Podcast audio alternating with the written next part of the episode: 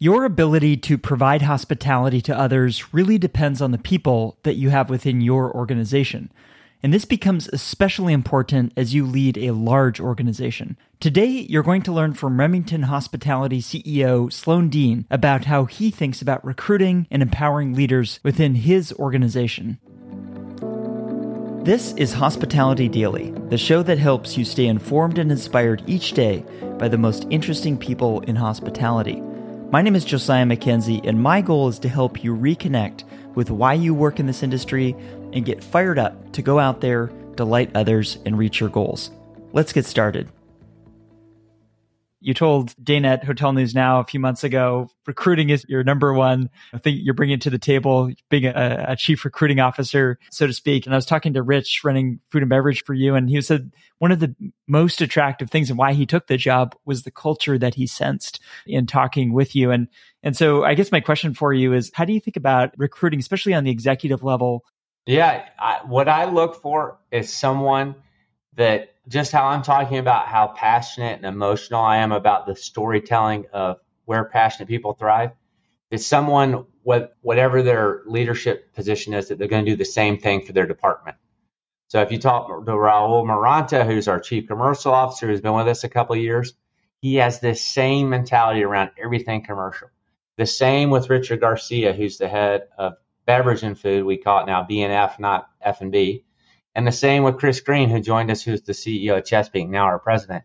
You see it in the storytelling. And what has happened, you know, Rich is a great example that when in 2018, food and beverage was our biggest weakness.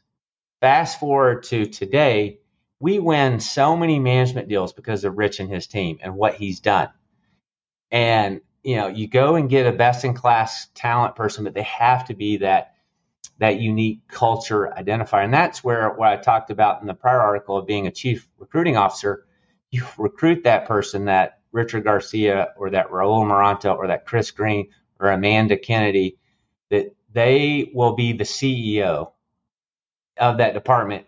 And frankly, I just have to get out of their way. I mean, I just continue to, you know, advocate for them in the budget process for resources, come in and advocate for them in certain scenarios but they are many CEOs and you just get out of their way. And they're better at their business than I am. You know, I will never be a food and beverage leader like Rich.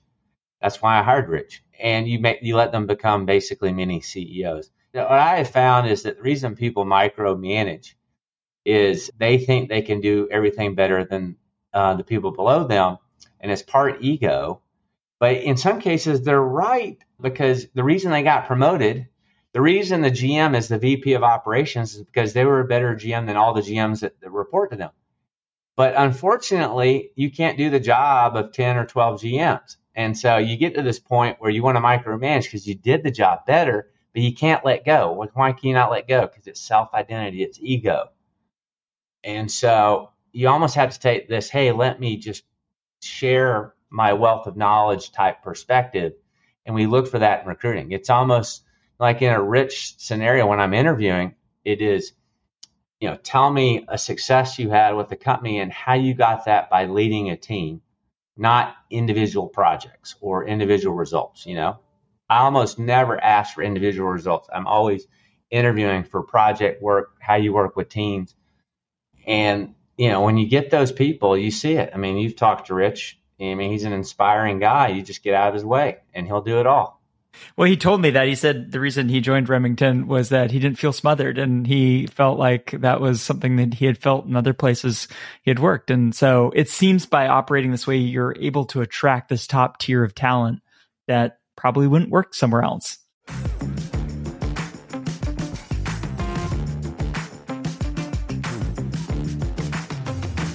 Before we go, I want to let you know about a few more things. First, if you haven't done so already, subscribe to this podcast on Apple Podcasts, Spotify, or your favorite app to stay inspired each day by actionable insights from the most interesting people in hospitality. Second, I've started sharing videos and photos from the stories on this show on Instagram and YouTube. So if you'd like to see those or watch along, I encourage you to follow Hospitality Daily there so we can stay in touch.